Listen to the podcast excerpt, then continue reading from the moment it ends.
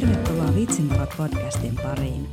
Podcastissa keskustellaan stand-up-komiikasta ja elämästä yleensä niin aloittelevien kuin kokeneidenkin koomikoiden kanssa. Sen lisäksi, että koomikolta kysellään, niin koomikot pääsevät myös itse leikkimielisesti kysymään tarotkorteilta siitä, mikä on mieleen päällä. Tässä jaksossa on vieraana stand-up-koomikko ja podcastaja Henri Lehto – Keskustelimme Henrin kanssa siitä, mikä podcastaamisessa viehättää ja miksi hän kokee sen merkitykselliseksi. Henri kertoi, miten päätyi käsikirjoittajaksi uutissatiireihin ja minkälaista on puristaa vitsejä annetuista aiheista. Henrin kysymys tarotkorteille oli, vieläkö on pitkä matka? Minä olen Katarina Salonen ja tämä on Vitsin tarot podcast.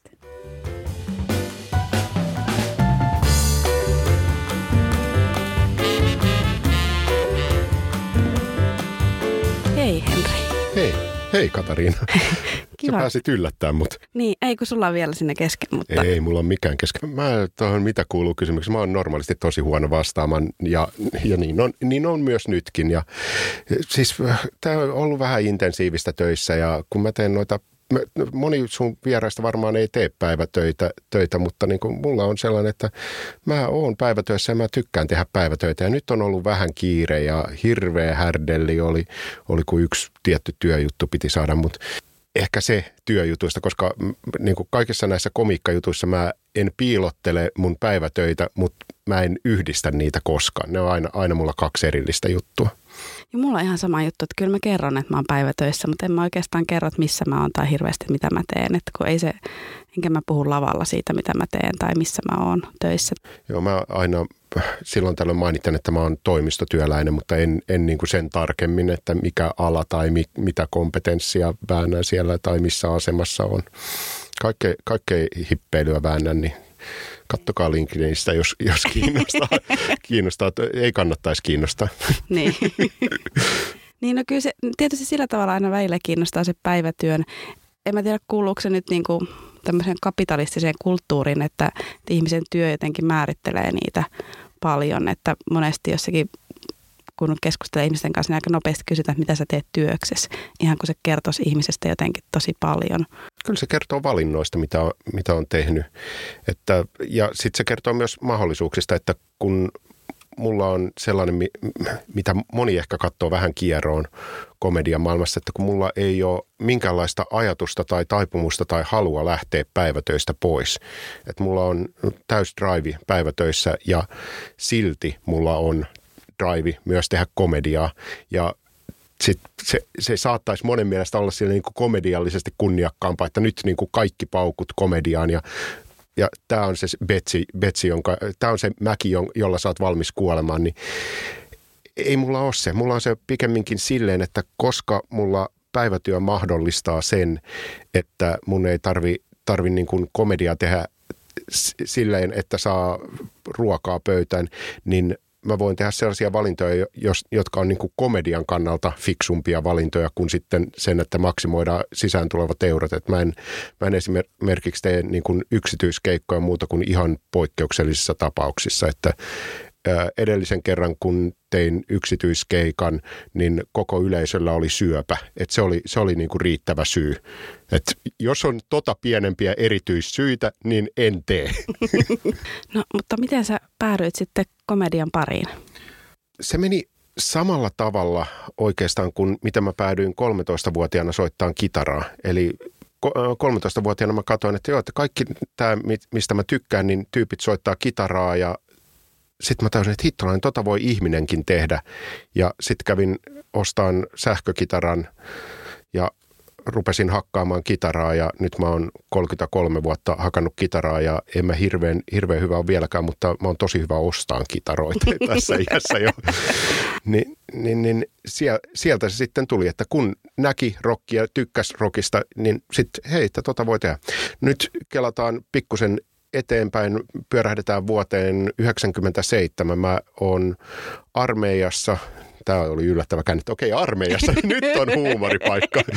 niin mä olin armeijassa ja sitten Tuvan Mankasta joku soittaa tällaisen yhtyeen kuin Tool Anima-levyä. Ja siinä se musiikki teki muhun ison vaikutuksen.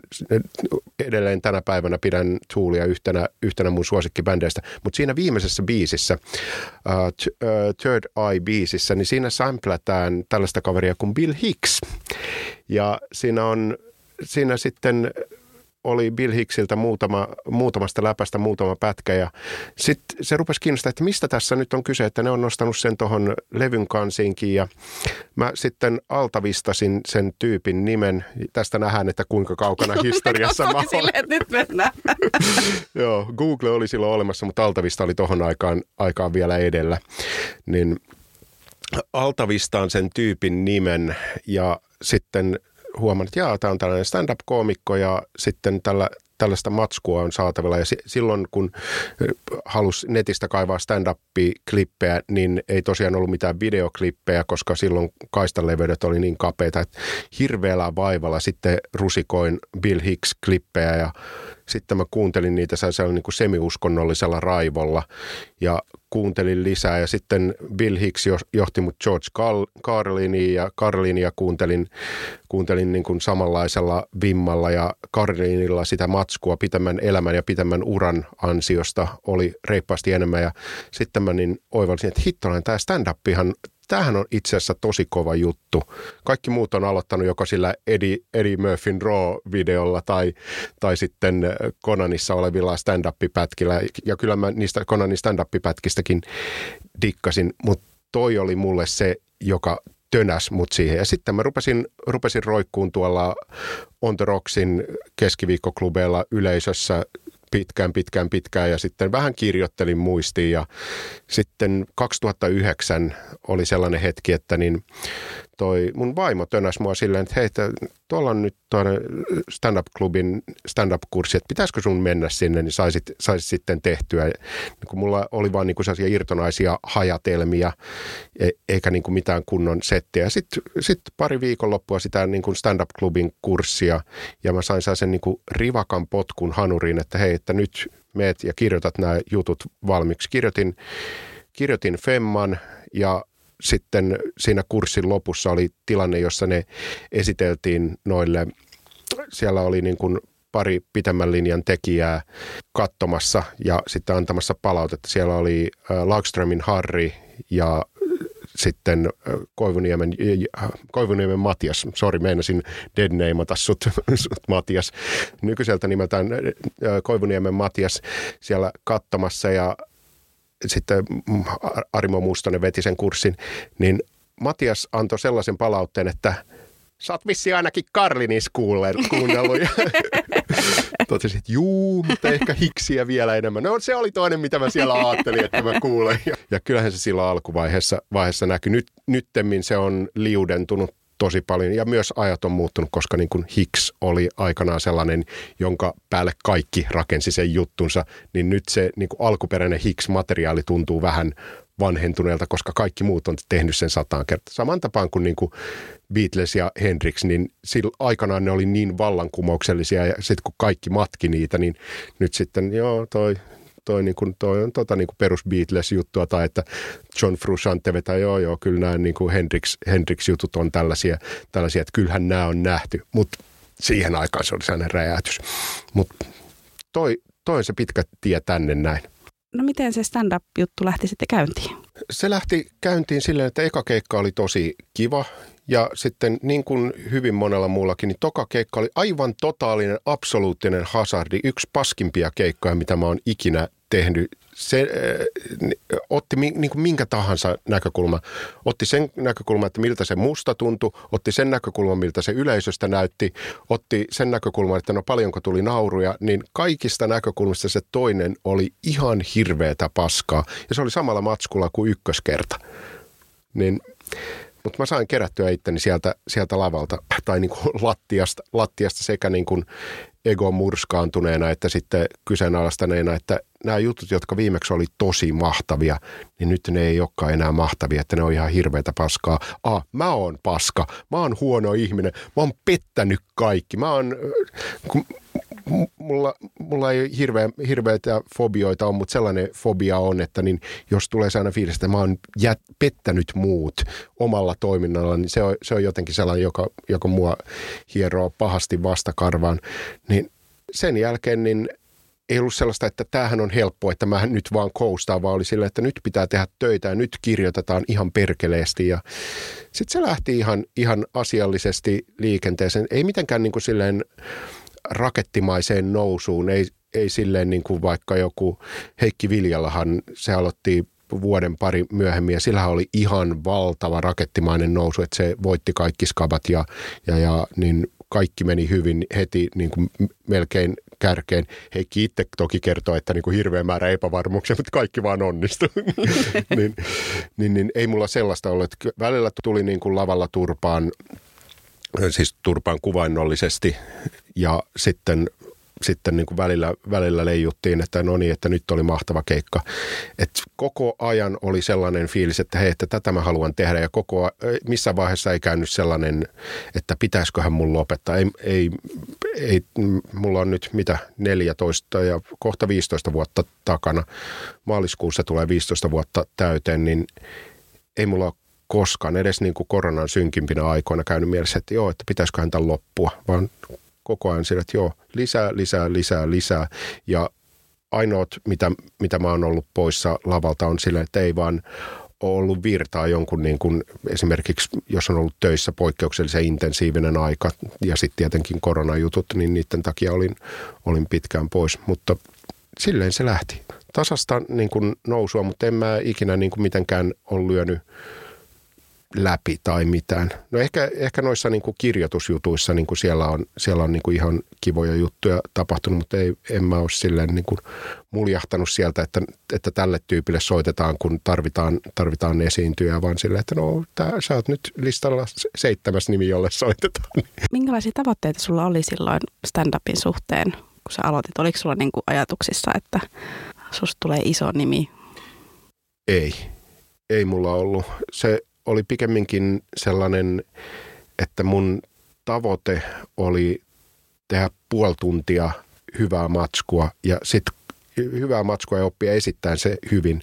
Ja sitten kun sulla on puoli tuntia hyvää matskua ja esität sen hyvin, niin kaikki muu hyvä seuraa sitä.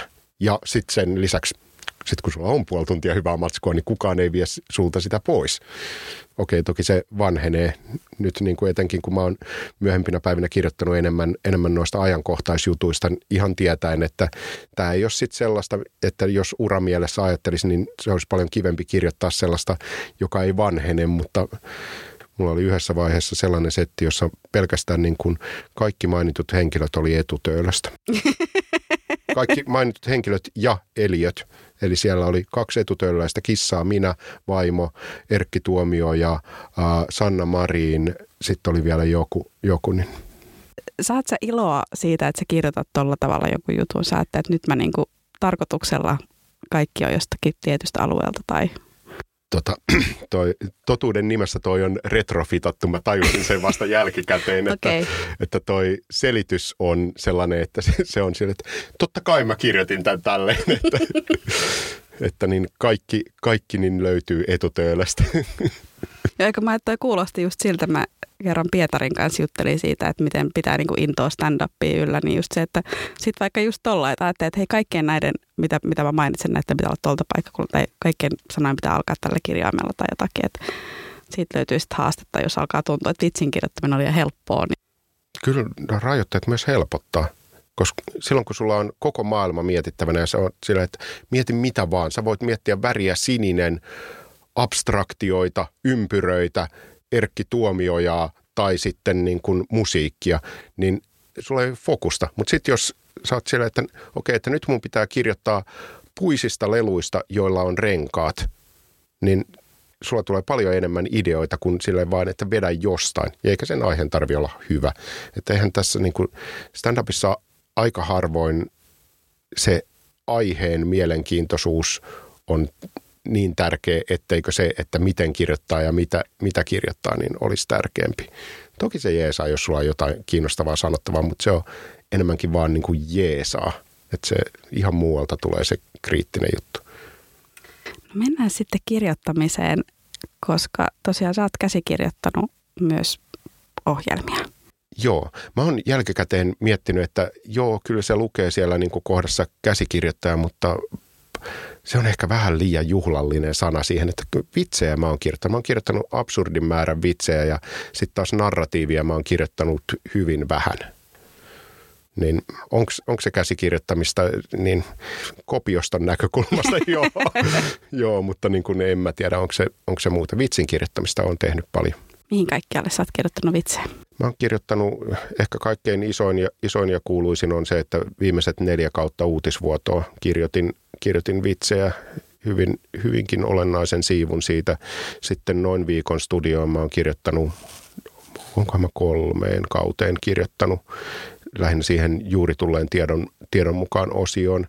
Ja sitten äh, on kirjoittanut kirjoittanut yhteen juttuun, joka, joka on jäänyt tonne johonkin jossain erään tuotantoyhtiön yhtiön taka, takahuoneessa on, on niin käsikirjoitus jostain sarjasta, joka ei todennäköisesti ikinä, ikinä näe päivänvaloa. En, en siitä sen enempää, enempää kertoa, mutta paljon kirjoitettiin vitsejä siihenkin. Ja, ja, ja sitten sitten niin tohon, silloin kun Helsingin Sanomien uutisraportti oli podcastin sijaan satiiri, uutissatiiri, hyvin tällainen, hyvin samankaltainen kuin Last Week Tonight, että se, tai siis sen sarjan vetäjä Tuomas sanoi ihan suoraan, että, että niin että ihan turhaan meitä syytetään John Stewart-kopioiksi, koska me ollaan ihan täys sataprosenttinen John Oliver-kopio, että sieltä me kopioidaan, että tämä se on se juttu, mitä, mitä me yritetään tehdä. Niin silloin kun se oli sitä, niin mä kirjoitin jos ensimmäisen kauden alkupäästä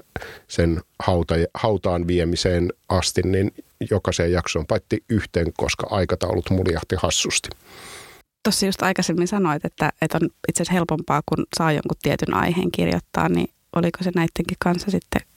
Noissa kaikissa se nimenomaan on just se, että sä et saa vetää jotain, vaan sun pitää vetää jotain ihan just tietty, että sulla on, sulla on nyt tämä aihe ja sun pitää tästä aiheesta kirjoittaa niin ja niin monta, tai no ei se määrä ei ole välttämättä se, mutta sun pitää saada ulos riittävän monta, että sieltä pääsee valkkaamaan sitten, että mikä menee lähetykseen.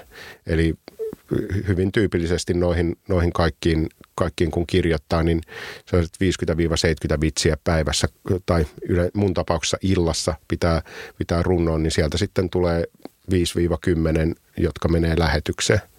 Toi kuulostaa ihan hurjalta määrältä se kuulostaa paljon hurjemmalta kuin mitä se oikeasti on. 50-70 tekee, niin mä voin paljastaa, että ne kaikki ei ole ihan timanttia. kun oppii sen tekniikan, millä pystyy puristamaan mistä tahansa aiheesta, että okei, että nyt, nyt niin ei voi jäädä odottaa, että jumalainen inspiraatio laskeutuu ylle, vaan että, että nyt ennen kuin on ennen kuin menee nukkumaan tänään, niin pitää olla. Ja joka kerta oli. Se oli, se oli ehkä se syy, minkä takia niin joka kerta mun soppari uudistettiin, kun uusia kausia tuli. Että kertaakaan ei ole soppari jäänyt uudistamatta. Kaikki ohjelmat on loppunut, mutta, mutta niin kuin sopparit on aina uudistettu. Niin se, että osaa kirjoittaa annetusta aiheesta kerta kerran jälkeen ja joka kerta toimittaa, niin se on tosi rajallinen joukko ja sen takia niin duuneja riitti riitti imperfektissä. Tällä hetkellä mä en, mä en kirjoita mitään. Joo. Kun sanoit, että oppii tekniikan, niin minkälaisia tekniikoita sä käytit sitten siihen, että niitä vitsejä syntyy? Niitä on hirveä liuta. Mä en ehkä mene niin kuin yksityiskohtaisemmin, mutta ylätasolla voisi sanoa sen, että niin, miten vitsi rakentuu. Vitsi rakentuu lähes aina silleen, että kaksi erillään aiemmin erillään ollutta asiaa yhdistyy jollain uudella – yllättävällä tavalla. Jos ne ei yhdisty, niin siitä ei tule vitsiä, se on pelkkää dadaa. Jos se tapa ei ole riittävän yllättävä, niin se on isävitsi ja se ei, se ei taas niin kuin, sitä ei pidä ihmisen tekemän. Siinä kun oppii pari juttua, että oppii eri tapoja yhdistää kaksi eri asiaa ja ylipäätään sen, että niin kuin, okei, että nyt, nyt mä rupean, rupean rakentaa, rakentaa tästä vitsiä, että nyt, nyt meillä on o, keskustapuolue ja ja, ja sitten meillä on vaikkapa no yksi, yksi esimerkki oli, jossa niin kuin Juha Sipilä oli lähettänyt keskustapuolueen uudelle johdolle, oli lähettänyt symboliseksi lahjaksi tunkin.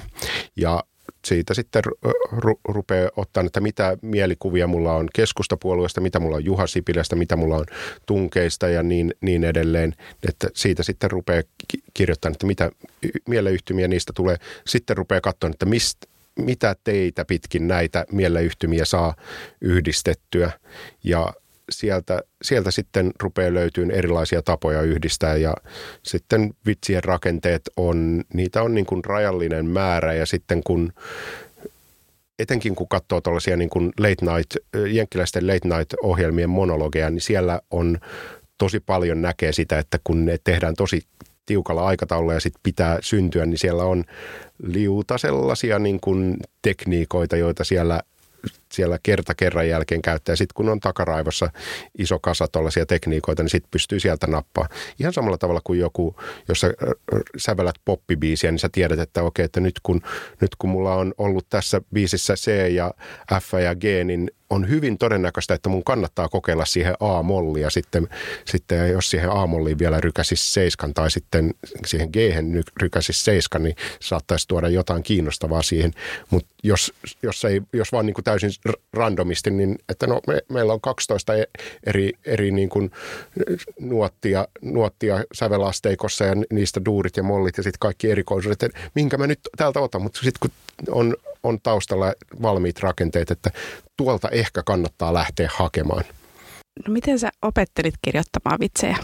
Yrityserehdys oli eri, erittäin tärkeä, mutta sitten toinen oli se, että kun etenkin siinä niin kuin alkuvaiheessa mietti, että miten nämä vitsit syntynyt, mä purin auki, että mitä, mitä niin muiden vitsit on syönyt. Mä oon etenkin tuolla niin kuin satiiripuolella, joka, joka poliittisten satiirien puoli on mulle sellainen tosi lempiaihe, niin mä jo ennen kuin mä olin yhteenkään poliittisen satiirin kirjoittanut, niin mä olin tehnyt sen, että mä olin purkanut auki, että mitkä on ne rakenteet, mit, millä tavalla synnytetään niitä juttuja, mitkä on jutut, jotka siellä toistuu. Ylipäätään, että miten se niin kuin kerronta menee, sellainen, mitä noissa niin kuin stand-upissa voi, voi sieltä maailmasta ottaa, on, että hyvin, hyvin usein noissa uutissatireissa se kerronta on itse asiassa melko suora. Että siinä niin kuin puhutaan jostain yleensä melko tylsästä aiheesta, että et vaikka jostain hiton soten viimeisimmistä kiemuroista, niin ei, ei se tarina ole hauska lainkaan. Mutta se tarina kulkee, koska se on se, mikä siinä pitää saada sanottua, mutta siihen koko ajan lyödään väliin niin kuin punchlinea toisensa perään. Jos siinä on liian pitkä aika ilman punchlinea, niin se jää tylsäksi.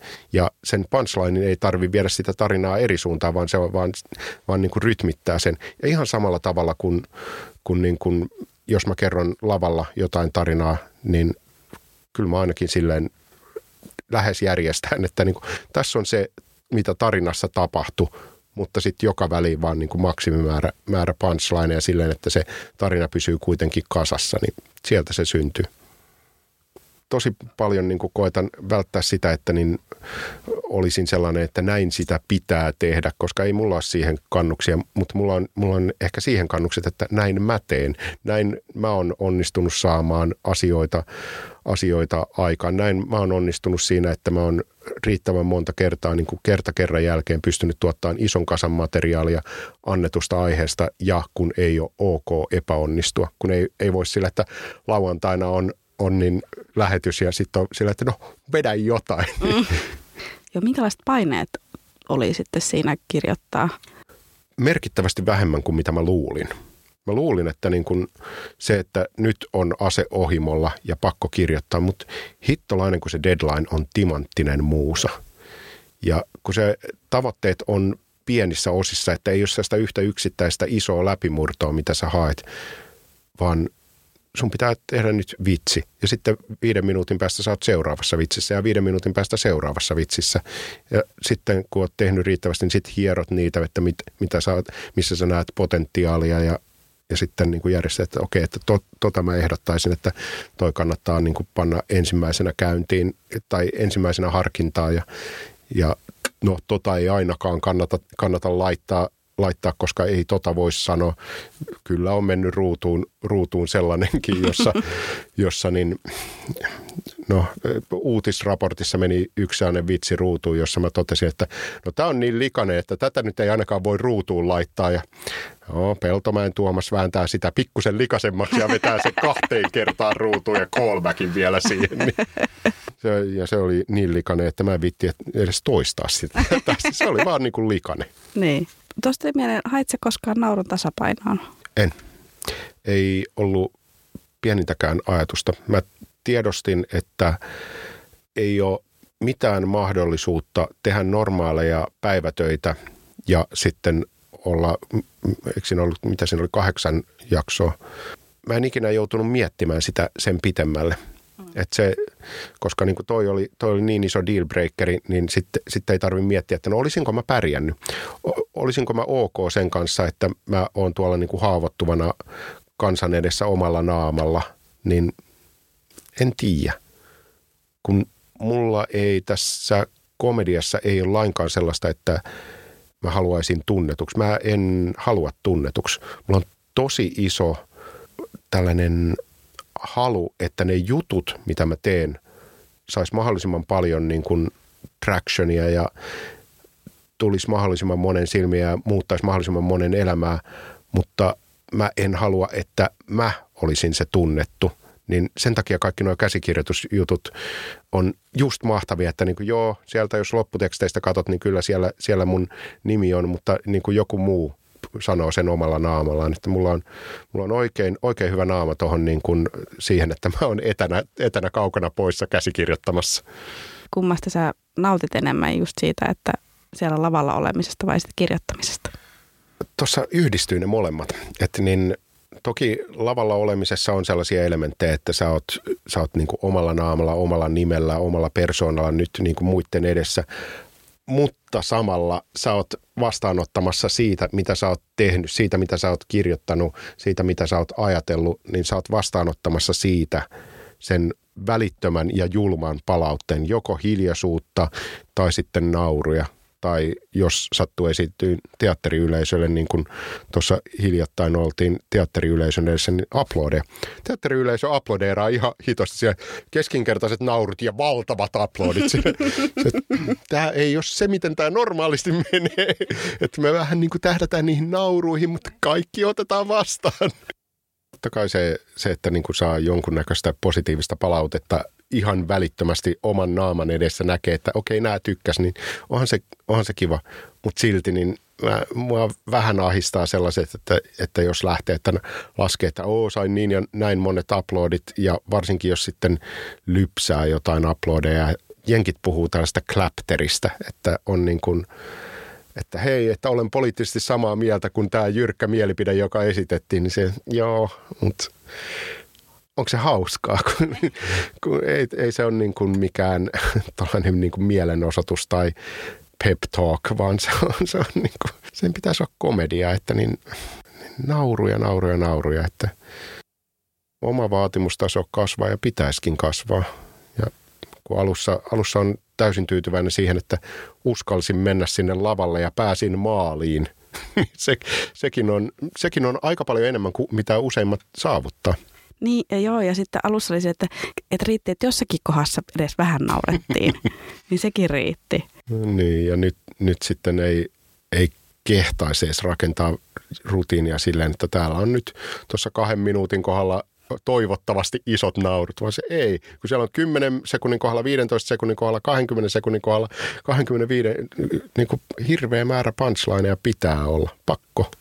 Tästä on kanssa eri koulukuntia, mutta lasketko sä nauruja sun setistä, kun sä esiinnyt? Mä niin lasken kirjoittaessa punchlineja. Mä merkkaan punchlineit erikseen joka kerta, kun mä kirjoitan, että niin kuin missä kohdassa on punchline ja sitten mä kuuntelen jälkikäteen, että onko ne punchlineit toiminut ja kuinka kovaa toiminut. Että se, että jos joku on haha, niin iso, isolta yleisöltä reaktio haha, niin se ei riitä. Silloin, silloin se niin on veltto punchline ja pitää keksiä parempi tilalle. En mä laske silleen, että kuinka monta per minuutti. Ei, se, se ei ole se ei ole kiinnostavaa, vaan mä katson, että koko ajan pitää olla, kun mä katson sitä, kun mä kirjoitan noin mun jutut ihan auki, niin kun mä katson sitä ja siellä niin kuin visuaalisesti näkee, että kuinka tiheessä niitä punchlineja on, niin onko niitä riittävän tiheessä, voisiko niitä olla vielä lisää, voisiko puristaa. Leikolla tekee ihan älyttömän hyvää duunia siinä, että se puristaa aiheesta, josta luulee, että okei, että nyt kaikki punchlineit on puristettu, niin sieltä tulee vielä kolme punchlinea ja pari topperia päälle, niin sitä, sitä mä koitan, koitan tehdä. Mä en, mä en laske niin kuin kokonaisuutena, että no niin, että nyt oli 10 minuutin setti ja siellä oli näin ja näin monta, monta punchlinea, vaan silloin kun rutiinia kirjoitetaan, niin siitä katon. Miten sä ajattelet sun setin rytmitystä? Mä mietin siinä mielessä, että siellä, siinä pitää olla sellainen, että on selkeitä kohtia, että kun siirrytään aiheesta toiseen, niin se ei voisi olla sille niin kuin pari valjua punchlinea ja sitten juuhelikkas seuraavaa, vaan, vaan sitten pitäisi mennä jollain niin kuin isommalla, isommalla naurulla saada se juttu loppuun. Silloin tulee sellainen, että no niin, nyt tämä on käsitelty, nyt voidaan mennä seuraavaan, seuraavaan aiheeseen, että nyt puhutaan, puhutaan niin kuin Petteri Orposta tai Jeesuksesta tai, tai kissoista tai whatnot. Tekee niin kuin jonkin verran sitä, sitä draaman kaarta, ainakin niiden niin kuin bittien sisällä.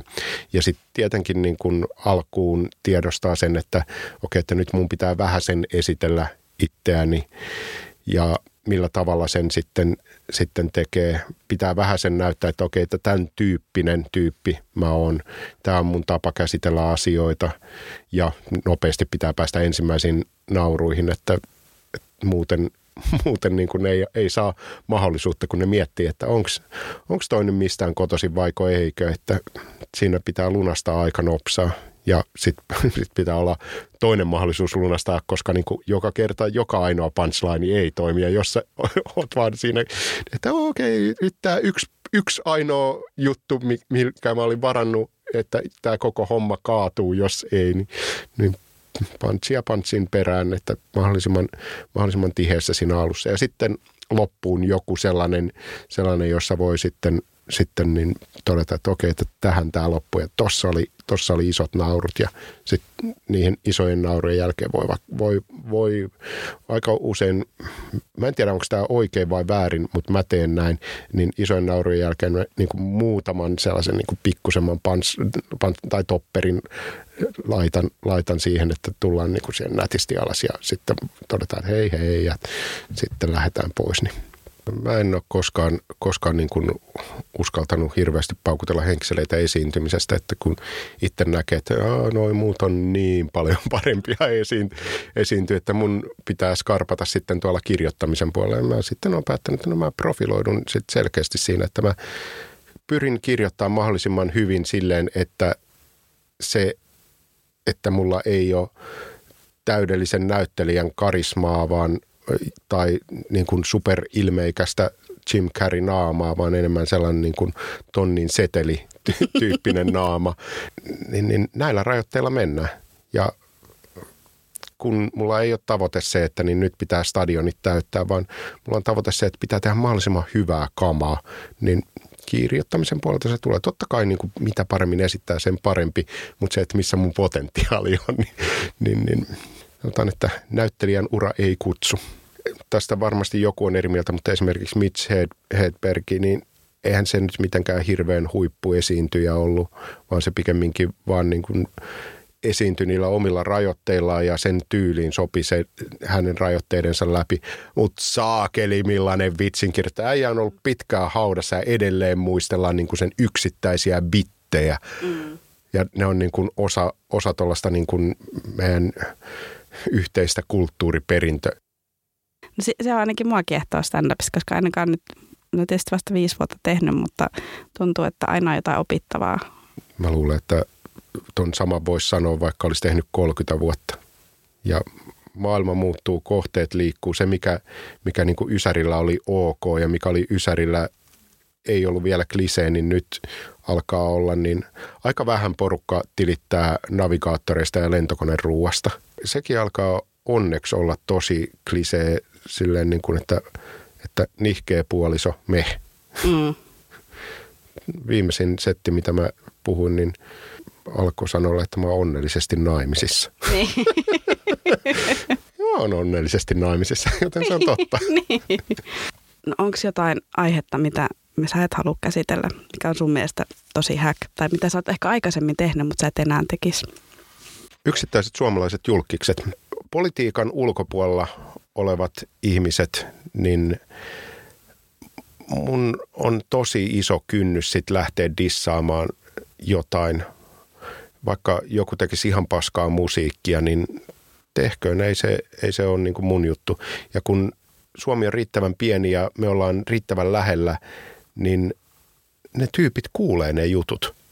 Ja mä oon tosi korkealle nostan, nostan niin kuin riman siitä, että milloin mä lähden dissaamaan, dissaamaan jotain, jotain niin kuin suomalaista julkista. Vaikka sieltä saa helppoja nauruja, että on tällaisia paljon tällaisia niin kuin yleisiä kohteita, jotka, josta osa, osalla täytyy sanoa, että they had it coming, että, että jos on käyttäytynyt pikkusen tai edes pikkusen ikävästi, niin ehkä sitten pitää olla valmis siihen, että tulee pikkusen kovempaa sanankäyttöä tuolta julkisuudesta, mutta mut kun mä tiedän, että niin oddsit on, että joku siellä yleisössä on sen, on sen niin kuin veli tai sisko tai tuttu tai kaveri tai sitten, sitten niin kuin joku katsoo himassa ja sille, että yritin tuoda ihmisille iloa, mutta sitten tämä ei tykkää mun musagenrestä, niin siellä se niin kuin toivoo mulle tuskallista kuolemaa, niin, niin ei, to, tota mä en halua tehdä.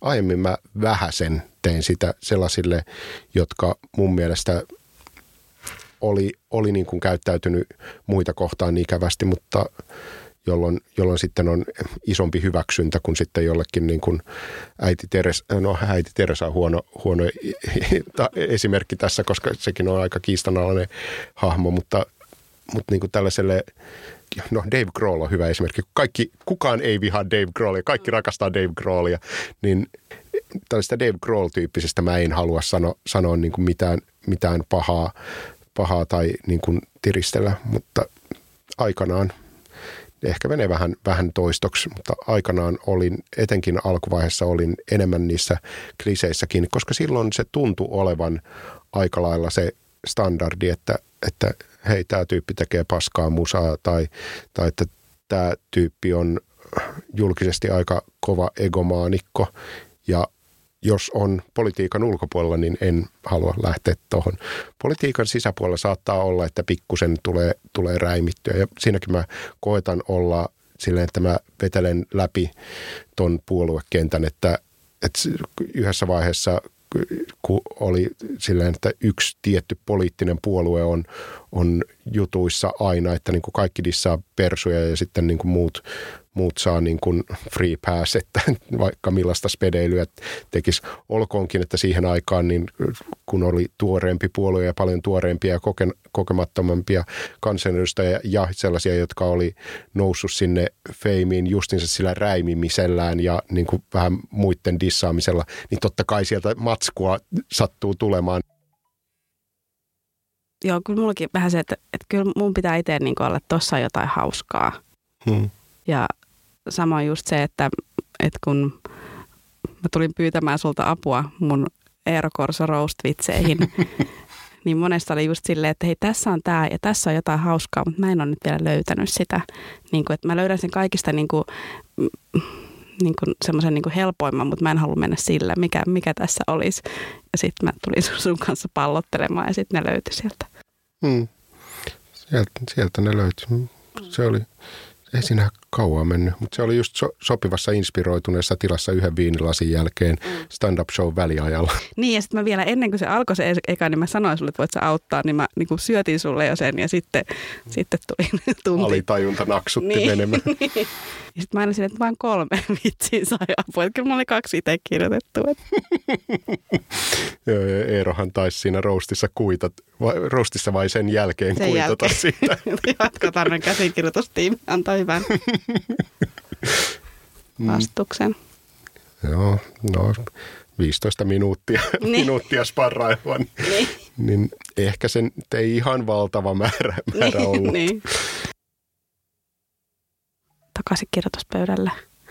Se on tosi hyvä. Ihanaa, kun sä teet sitä taas.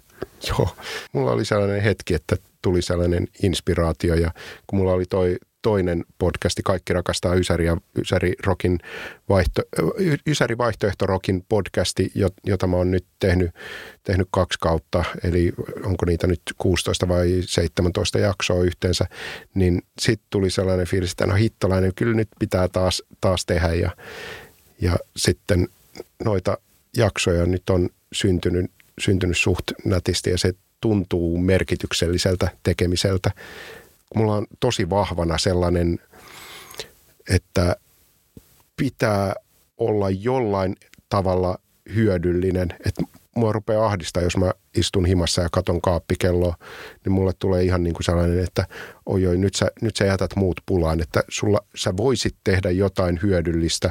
Se, että okei, rupean kasvissyö. E, en, ei nyt sitä, et rupea kasvissyö. okei, no mä vaihdan uraa, uraa hyvän te- et, ei nyt sitä.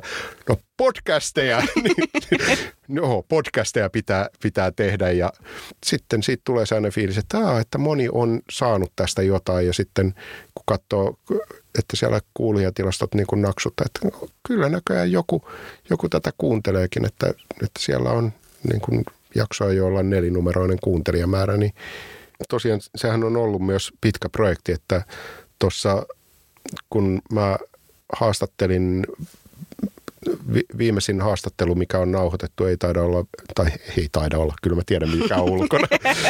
ei, tämä, ei tämä ole niin satunnaista, että, että joo, jaksoja on miljoonia, en tiedä kuka on ulkona. Mutta ei ole vielä ulkona toi Tommi Tuomisen haastattelu, niin Tommi Tuominen oli ensimmäisessä podcastin jaksossa yli yhdeksän vuotta sitten vieraana. Ja siinä kun välissä oli tapahtunut tosi paljon ja Tommi sitten kun valmistautui podcastiin, niin se kuunteli sen sen niin kuin podcast-jaksoja ja se, mulla ei ole mitään havaintoa, kuka tämä tyyppi on, joka puhuu. Mitä se siellä puhuu? Mulla ei ollut mitään muistikuvia tästä, tästä näin. Ja se kiinnostuksella kuuntelin, että tällainen juttu olisi. Mutta yhdeksän vuotta on aika paljon. Joo, mä oon tykännyt siitä podcast silloin, kun itse oli aloittamassa stand-upia, niin silloin se oli niin just se, että stand-up on aika pieni laji Suomessa ja ei nyt ihan hirveästi löydy mitään materiaalia, niin se, että pääsee niinku kuuntelemaan stand-up-koomikoita, suomalaisia stand-up-koomikoita, jotka kertoo tekemisestä ja ki- ki- vitsien kirjoittamisesta, niin onhan se semmoinen niinku minikurssi stand-upia myös niiden muiden kurssien lisäksi. Mm. Joo, sen, sen mä yritän, että, että ihmiset sais siitä jotain, että se olisi muutakin kuin vaan tästä niin kuin fiilistely, että mikä meininki, että missä mennään. No mikä podcastissa tämmöisenä niin formaattina kiinnostaa? Podcastissa kiinnostaa muutamakin asia, että kun mä tuossa alkujaksosta kerroin, ellei sä leikkaa sitä pois, niin alkujaksosta kerroin sen, että miten mä rupin, rupesin alun perin soittaa rockia, miten mä rupesin, niin kun, mistä mä löysin, löysin ton stand-upin, niin – samanlainen, että kuuntelin ihan hitosti podcasteja. Mä olin siinä gameissa aika, aika aikaisin mukana, että se on ikään kuin jo, jatkoa tolle, tolle, niin kun mä olin sitä ennen, mä olin noissa blogeissa tosi aika aikaisessa vaiheessa mukana, että mulla oli 2002 toukokuussa perustettu Suomen ensimmäinen rockiblogi Rocklintu, joka nyttemmin on, ei ole enää aktiivinen, mutta se oli yhdessä välissä hyvinkin aktiivinen ja, ja oli siinä skenessä hyvin syvällä ja sitten tietenkin rakensin kissablogin, kun kissoja tuli ja, ja niin edelleen. Rockiblogi oli jossain vaiheessa Suomen seitsemänneksi suosituin blogi, sitten kului pari vuotta ja se oli just just siinä 150 suosituimman joukossa. Ja, ja perässä oli niin kuin 10, 15, 20 virkkausblogia oli sitä edellä. Tämä ei tämä ei ole niin kuin kärjistys, vaan se on ihan fakta, että tämä oli, tämä oli se tilanne. Niin sieltä niin kuin löytyi se, se niin innostus tällaiseen, että sun pitää tuottaa omaa sisältöä ja ihmiset kuluttaa sitä ja, ja siitä tulee sellainen hyvä fiilis. Ja tämän, tämän ketjun voisi vielä vetää, että no kuin se sitten blogimaailmaan pyrit, niin sitten 90-luvulla mä olin, ne jotka on riittävän vanhoja, niin tietää tällaiset niin kuin purkkimaailmat, eli BBS, jotka oli sitten tällaisia online-yhteisöjä jo aikana ennen internetin suosiota, niin mä oon 91 vuodesta alkaen ollut online, niin siellä sitten paljon tuli tuotettua sisältöä ja tämä kaikki on vain niin kuin eri muotoja sille samalle. Ja sitten toinen näkökulma on se, että kun mä oon tosiaan 90-luvun alusta tehnyt kaiken näköistä musan kanssa, en hyvin, mutta olen tehnyt, niin, niin äänieditointia kun on tehnyt yli 30 vuotta, niin on aika paljon helpompaa nähdä, että miten niin kuin kompressorit toimii ja miten, miten normalisoidaan podcast-jakso miinus 16 lufsin. Äh, ei normalisoida, vaan, vaan niin kuin kompressoidaan ja normalisoidaan. Niin tämä kaikki tuntuu niin paljon luontevammalta ja helpommalta. Ja sitten toi on vähän tällainen niin kuin kynnys, joka pitää paljon porukkaa myös ulkona tuosta, niin ei, ei sitten ole ihan niin paljon tunkua kuin mitä olisi, jos, jos niin kuin jokainen pystyisi tuosta noin napsauttamalla tekemään hyvän podcastin. Ja sitten tietenkin se tarinan kerronta ja se, että miten jaksot rakennetaan ja kaikki tämä niin kuin formaatit ja tällaiset kiehtoo. Se, minkä takia mä purin aikanaan niitä uutissatiirin formaatteja auki, oli se, että mä halusin ymmärtää, että miten tätä formaattia tehdään silleen, että siitä, siitä tehdään kiinnostavaa niin kuin viikko viikon jälkeen. Minkä takia John Oliver sanoo tuossa tossa kohtaa aina sanoo moving on ja minkä takia And Our Story Tonight is on joka kerta siellä niin kuin sen, että yleisö tietää, että minkä takia. Kaikki, kaikki tämä on mulle jotenkin sellaista niin kuin tosi niin, sellaista kissan minttua, että niin kuin, tulee sellainen, että tämä on kiinnostava, kiinnostava, kertokaa lisää. Sulla toi musapuoli oli, ja nyt sulla on se musapodcast, mutta mikä sai sitten niin kuin aloittaa sen takaisin, takaisin kirjoituspöydällä? No se oli hyvin selkeästi se, että mä olin kuunnellut aika alkuajoista tota kaikkein legendaarista, legendaarisinta koomikkopodcastia, eli Mark Maronin What the Fuckia. Ja siis ihan siitä alkaen, kun se oli muutaman kymmentä jaksoa päräyttänyt ja se oli, oli niin kuin kovassa nousussa sille, että niin kuin teki, teki jo aaltoja. Se ei ollut sellainen superstara, mikä se tätä nykyään on, tuonne niin podcastaamisen grand old man – vaan se oli silleen niin kuin stand-up-koomikko, jolla oli tällainen sivujuttu, joka, joka tuntuu vetävän yllättävän hyvin. Ja mä olin ihan tulessa niistä Maronin jutuista ja siitä, että se haastatteli kaiken näköistä porukkaa, mutta alkuvaiheessa etenkin noita koomikoita. Ja mä ajattelin, että mä haluan tuoda tämän Suomen. Tämä on hyvä formaatti. Koomikot on keskimäärin parempia puhumaan kuin randomjantterit. Ja tämä, tämä niin kuin osoittautui oikeaksi oletukseksi. Ja sitten mä rupesin miettimään, että niin onko pelkästään niin kuin komedia se, se juttu. Ja sitten mä tein vähän itse tutkiskelua ja totesin, että ehkä mulla on enemmän sen lisäksi, että mulla on niin kuin mielenkiintoa, niin osaamista myös tuosta niin kirjoittamisesta enemmän, niin mä keskityn siihen. Eihän se niin kuin pelkästään sitä ole, että siinä puhutaan, puhutaan ihan kaikkea, että niin kuin vaikkapa – Janne Sarjan, joka on erinomainen komedia, komediasarjojen kirjoittaja, niin hänen kanssaan puhutaan äh, G-Astran erilaisista, Opel G-Astran erilaisista niin, nä, äh, niin kuin aspekteista, niin kyllä me puhutaan myös muustakin siinä. siinä. Mulla on yllättävän paljon, paljon tietoa tuosta nimenomaisesta aiheesta, mikä, mikä hämmentää varmasti montaa, koska mä en, mä en kuitenkaan ole sellainen niin kuin kovin rasvanäppihenkinen.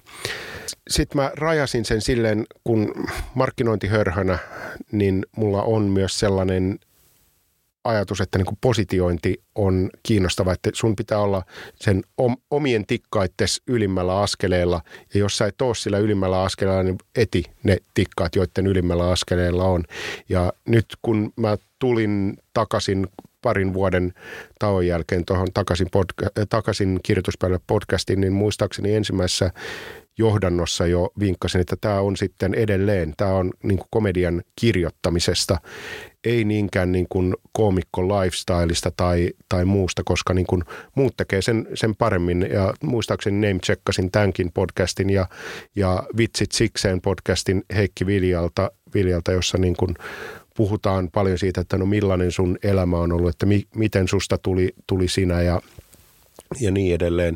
Ja sille on paikkansa, mutta koska en mä tee sitä paremmin kuin Heikki Vilja, niin miksi, miksi mä lähtisin tohon noin. Mutta mä voin ot, valkata sen oman pienen segmentin. Ja kun podcasti mediana on niin mahtava, kun tässä voi, tässä voi ja mun mielestä useimmissa tapauksissa myös pitää mennä tosi kapeeseen, koska maailma on täynnä sisältöä, niin jo, jossa niin kuin jonkun geneerisen, että no me jutellaan tyyppien kanssa mukavia, kiinnostavien tyyppien kanssa mukavia. Maailmassa on valtava määrä kiinnostavien tyyppien kanssa mukavia juttelevia, mutta vaan yksi podcasti, jossa puhutaan nimenomaisesti suomen kielellä komedian kirjoittamista.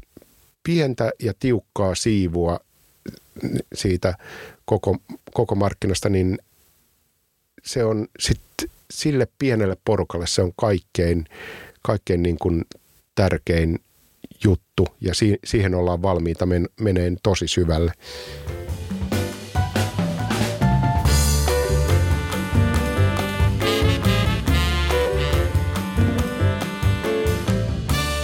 Mikäs Henri sun kysymys on tarotkorteille?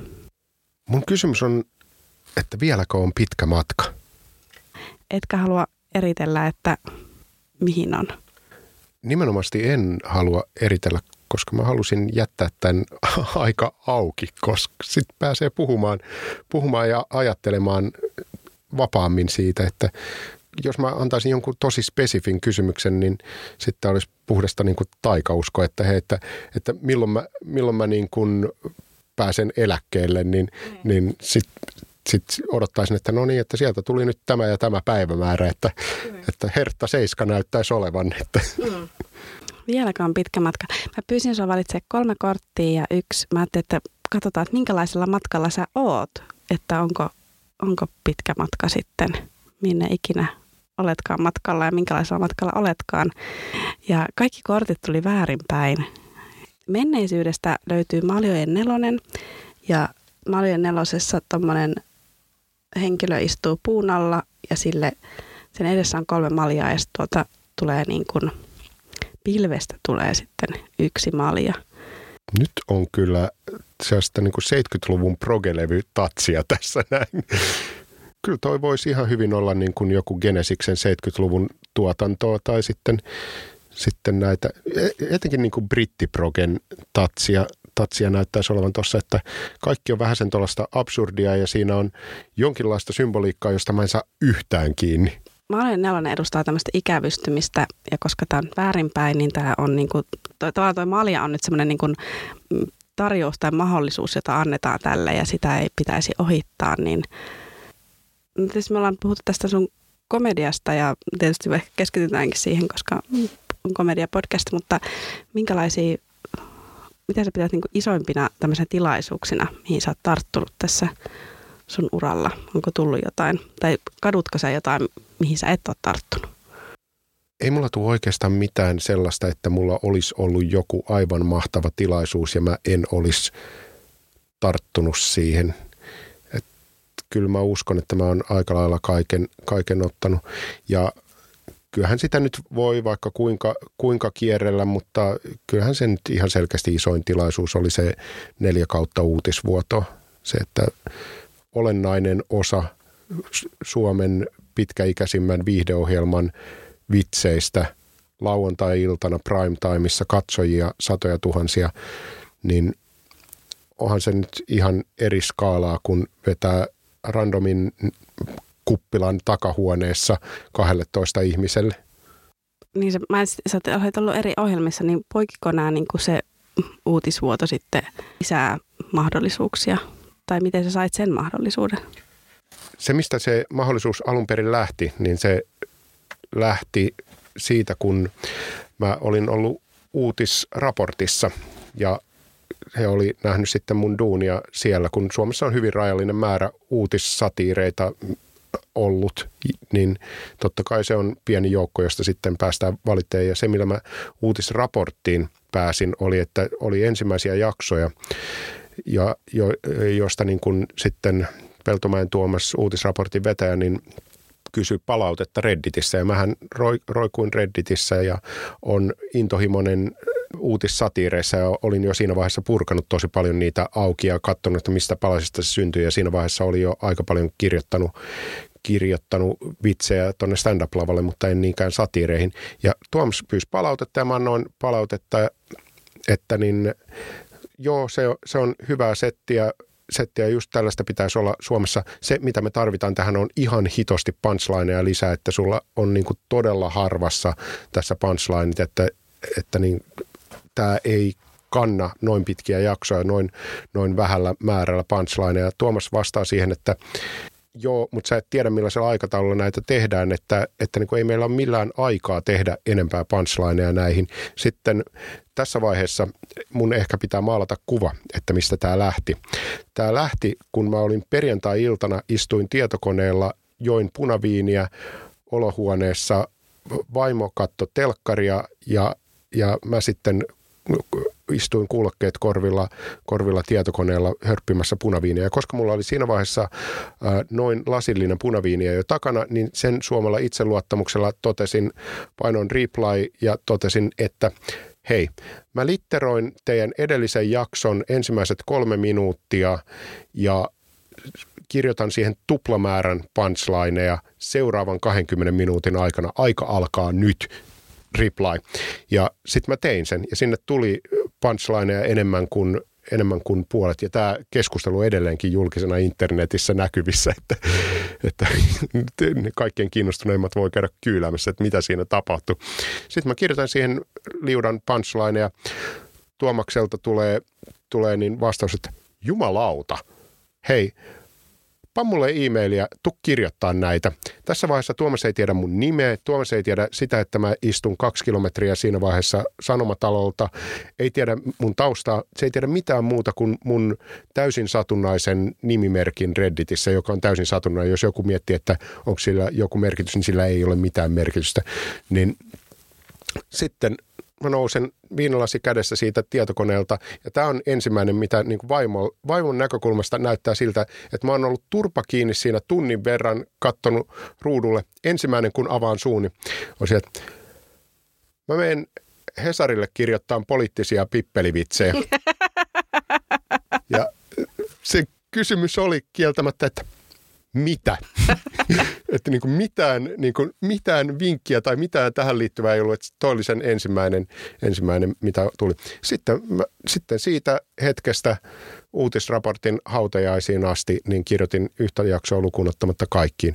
Ja sitten mä ajattelin, että no niin, tässä tämä nyt oli, että kun kun se loppui niin ä, taloudellisesti ja organisatorisesti mahdottomana, kun si- siihen ei vaan yksinkertaisesti ollut resursseja, niin totesin, no we had a good run, että, että niin kuin mulla oli nyt tämä ja ei mua tuu kukaan kotoa hakemaan. Ja ei siinä hirveän montaa viikkoa mennyt, niin sitten tuli maili, että hei, Tukko kirjoittaa uutisvuotoon näitä, näitä vitsejä. Me ollaan nähty, mitä sä oot tehnyt tuonne uutisraporttiin ja voisi olla kiinnostava niin, että Tukko juttelee, että katsotaan päästäänkö me samalle sivulle ja me päästiin. Ja sitten mä kirjoitin neljä vuotta, neljä vuotta uutisvuotoa ja, tai neljä kautta uutisvuotoa, niin se, se, oli, niin kuin, se oli tosi mahtava, mahtava reissu ja siinä tosi hi, hienoa on se, että pääsee tekemään jotain, jossa niin kuin sun naama ei ole, mutta se sun teot on isolle joukolle.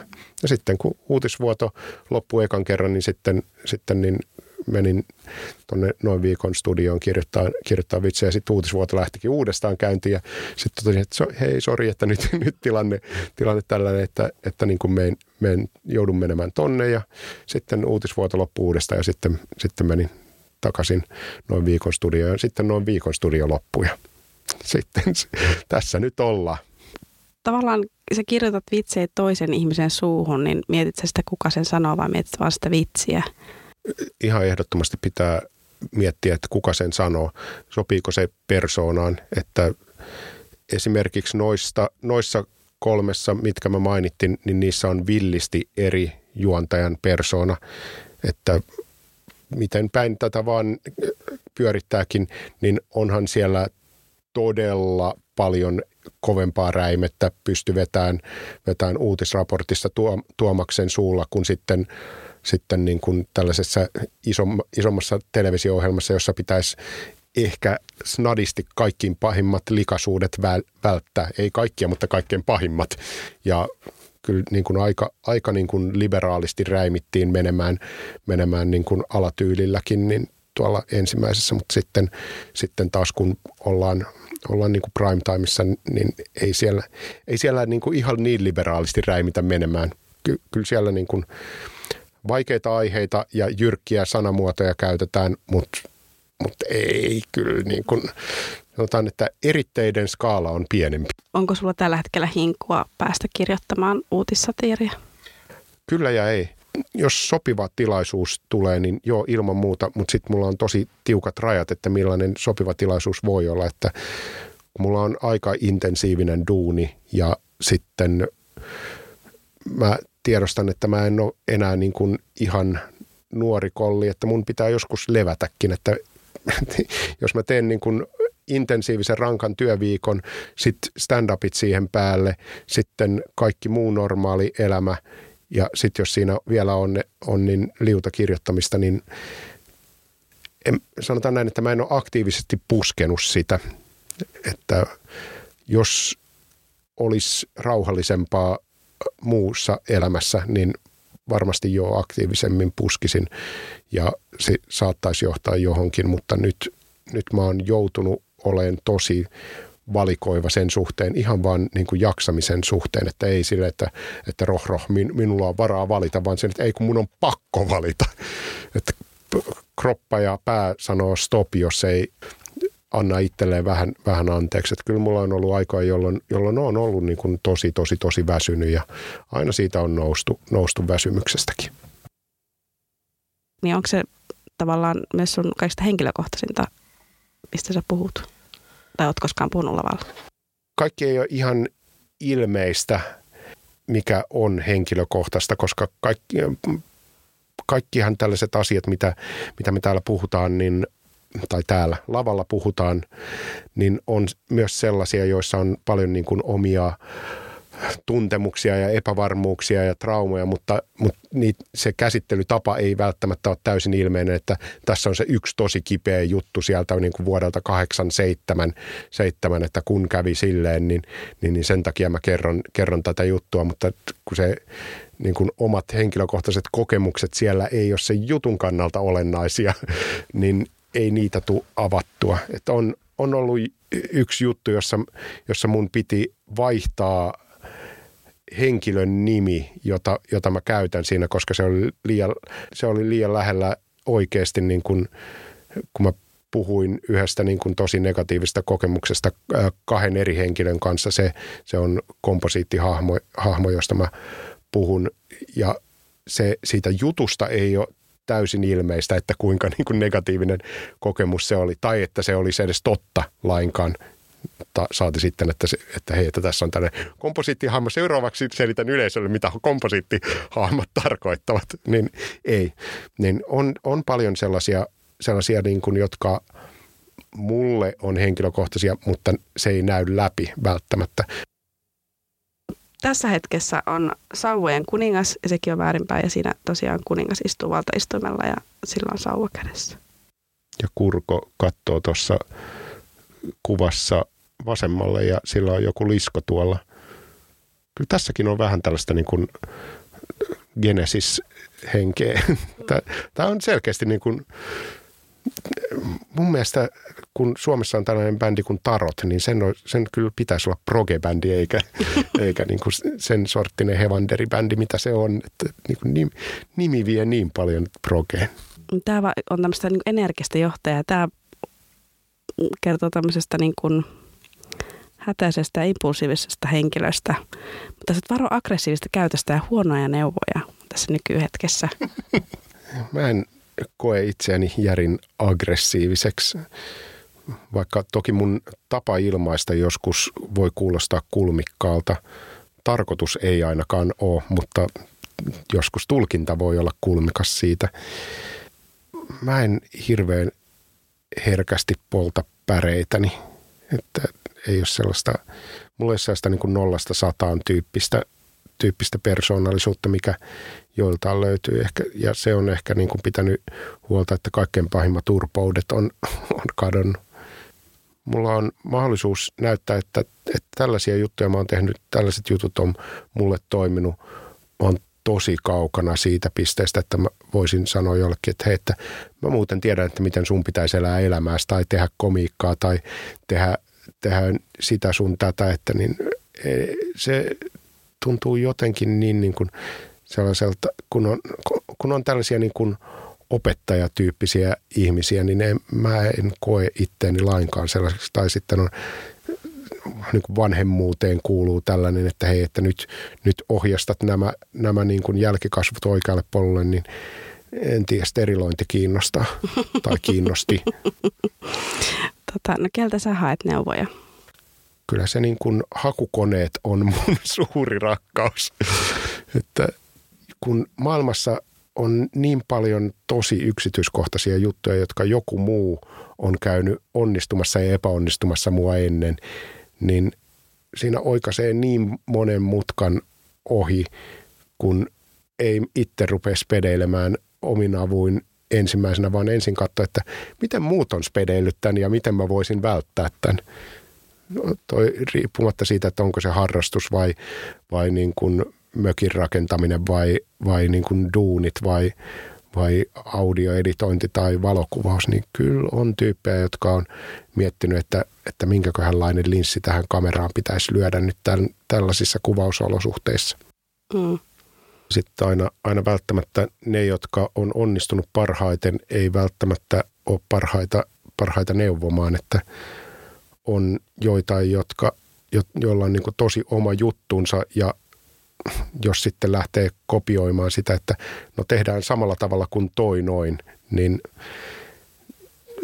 sitten ei välttämättä tule hyvää, koska on eri ihminen erilaisissa tilanteissa erilaisilla lahjakkuuksilla ja erilaisilla motiiveilla tehdä, niin totta kai löytyy sellaisia juttuja, jotka on niin, niin kuin ilmeisiä, että älä varasta matskua tai, tai treenaa ja treenaa ja sitten kirjoita kirjoita paljon, mutta millä tavalla kirjoittaa, niin toiselle, toiselle toinen juttu sopii ja toiselle toinen. Silloin kun mä tein podcastin ensimmäisiä jaksoja, niin mä tie, tietoisesti otin niin kuin melkein peräkkäisiin jaksoihin niin kuin Simola Jussin ja Petterssonin Roopen, jotka kirjoittaa dramaattisesti eri tavalla ja jos niin kuin antaisi vinkin, että pitää toimia toisella tavalla, koska molemmat tavat toimii. On ihan täysin ilmeistä, että molemmat on onnistunut tosi hyvin omalla tavallaan. Ja jos olisi sillä, että ei kun Roope, että nyt pitää, pitää nostaa energiaa tosi paljon ja niin kuin improvisoit vaan, etkä, etkä nyt hieron niitä one-linereita. Tai sitten Jussille, Jussille sanoisi, että joo joo, ei tämä on niin tärkeää, tärkeää toi niin kuin improvisaatio, että nyt vaan niin kuin hierot ja kirjoitat tosi tarkkaan. Ei, ei, kun teillä toi homma toimii ihan saakelin hyvin just sen takia, että te olette löytänyt sen oman tavan tehdä todella hyvin sitä. Niin en uskaltaisi lähteä neuvo, neuvomaan kovin, kovin jyrkästi ketään muuta kuin ihan tällaisten triviaalien juttujen kanssa. Nosta mikin jalka pois. Puhu mik, mikkiin riittävän läheltä, mutta ei ihan kiinni siitä mikistä, koska silloin tulee proximity effect. Siellä on tulevaisuudessa kuolema. Ja kuolemahan siis on siis muutosta tarkoittaa. Ja kuolemahan tietenkin on myös muutos. Sekin Sä on nyt selität kyllä aika paljon parhain päin. Se, että joo, tämä on tällainen symbolinen kortti, siellä lukee kuolema. Se, että niin, se symbolisoi joku voisi sanoa, että kuolema symbolisoi myös kuolema. Niin, ja onhan kuolemakin on muutos. On jo. on jo. Osuvasti marraskuussa nyt nauhoitetaan tätä. Ja, mm. ja pyhäinpäivänä vielä. Mm, pyhäinpäivänä, joo. Ja marras-sanan merkitys ei ole porukalle yleensä niin kuin hirveän isossa käytössä, mutta sehän on niin kuin kuollut. Mutta joo, kuolema on siinä No itse asiassa itse kuolema, joka ratsastaa valkoisella hevosella siinä kortissa. Joo, nyt, nyt siirrytään selkeästi niin kuin sankarihevin puolelle. niin, kyllä. Nyt on tarot, tarot enemmän kuin, kuin Genesis. En mä tiedä, voiko tarottia sanoa sankariheviksi. Mulla on kunnioitusta heitä kohtaan ja mä en tiedä, onko, onko, se, niin kuin, onko se sellainen, mistä, mistä niin kuin he ottaisivat nokkiinsa – kuolema tulee väärinpäin, niin se on tämmöistä niin epäsuotavaa muutosta. Kuolema väärinpäin epäsuotavaa muutosta. Tämä kuulostaa tosi optimistiselta. Niin, joo. Sieltä on tulossa jotain, mihin ei voi itse vaikuttaa ja se on kivaa. Tavallaan kuulostaa, että sullakin on aika niin kuin kiva elämä tällä hetkellä.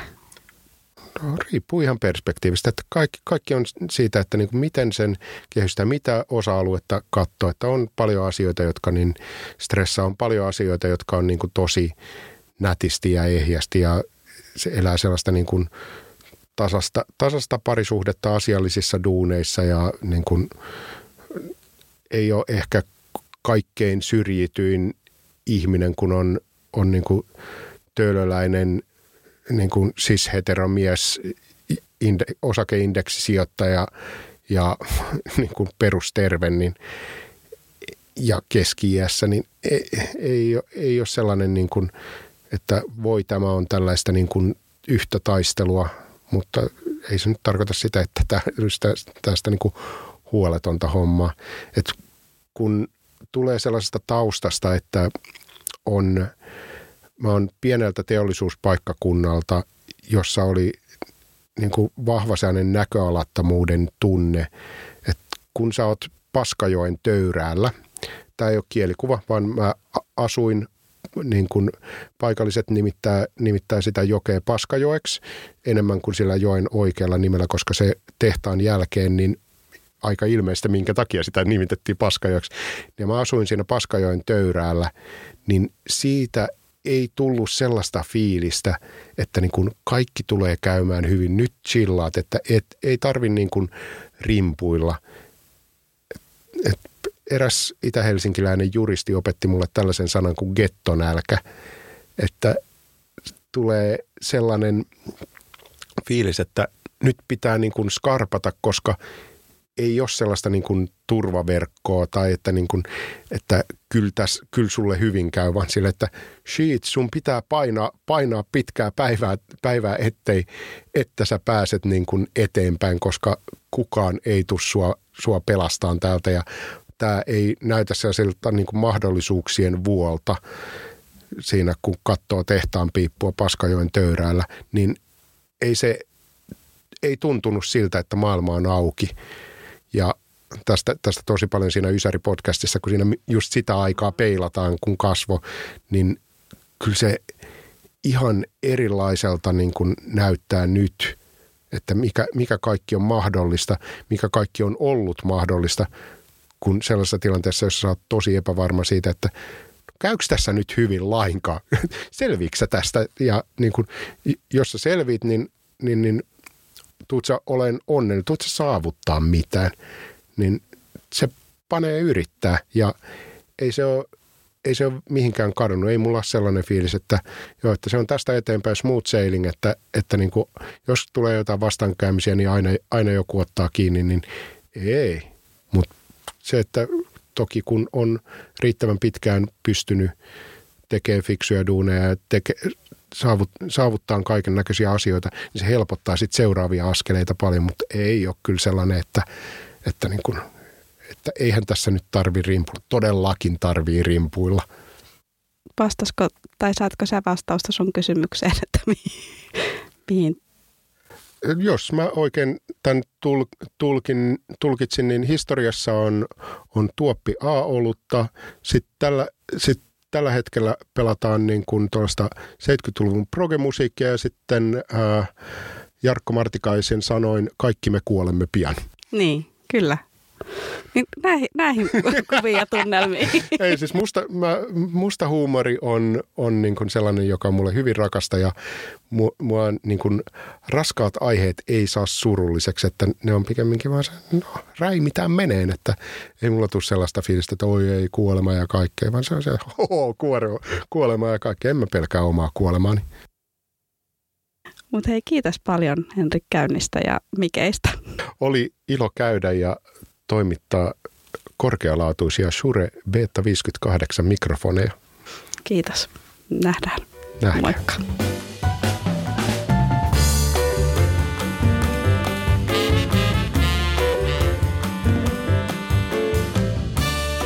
Henrin löytää Instagramista at hlehto ja Facebookista Henri Lehto stand-upia ja podcasteja. Ja kyllä Viitsin tarot podcast palaa nyt talviteloilta, joihin se joutui osaksi sen takia, että studio ei ollut käytössä ja osaksi sen takia, että minä itse tarvitsin ihan pientä hengähdystaukoa kaiken muun keskellä. Ja tämä Henkan jakso tosiaan on nauhoitettu jo marraskuussa, mutta se jäi odottelemaan leikkauspöydälle sitä, että pääsee taas tekemään podcastia ja nyt tästä seuraava jakso onkin jo purkissa. Ja pistetään homma taas pyörimään. Viitsintarot podcast löytyy Instagramista että viitsintarot podcast ja viestiä voi myös laittaa sähköpostilla viitsintarotpodcast at gmail.com. Minut löytää Instagramista ja nykyään myös TikTokista at Katarina Salonen ja Facebookista koomikko Katarina Salonen. Kiitos, että kuuntelit tämän jakson. Jätä kommenttia, anna palautta, jos kovasti tykkäsit, niin laita podcast-tilaukseen. Ja seuraava jakso tulee jo ensi viikolla.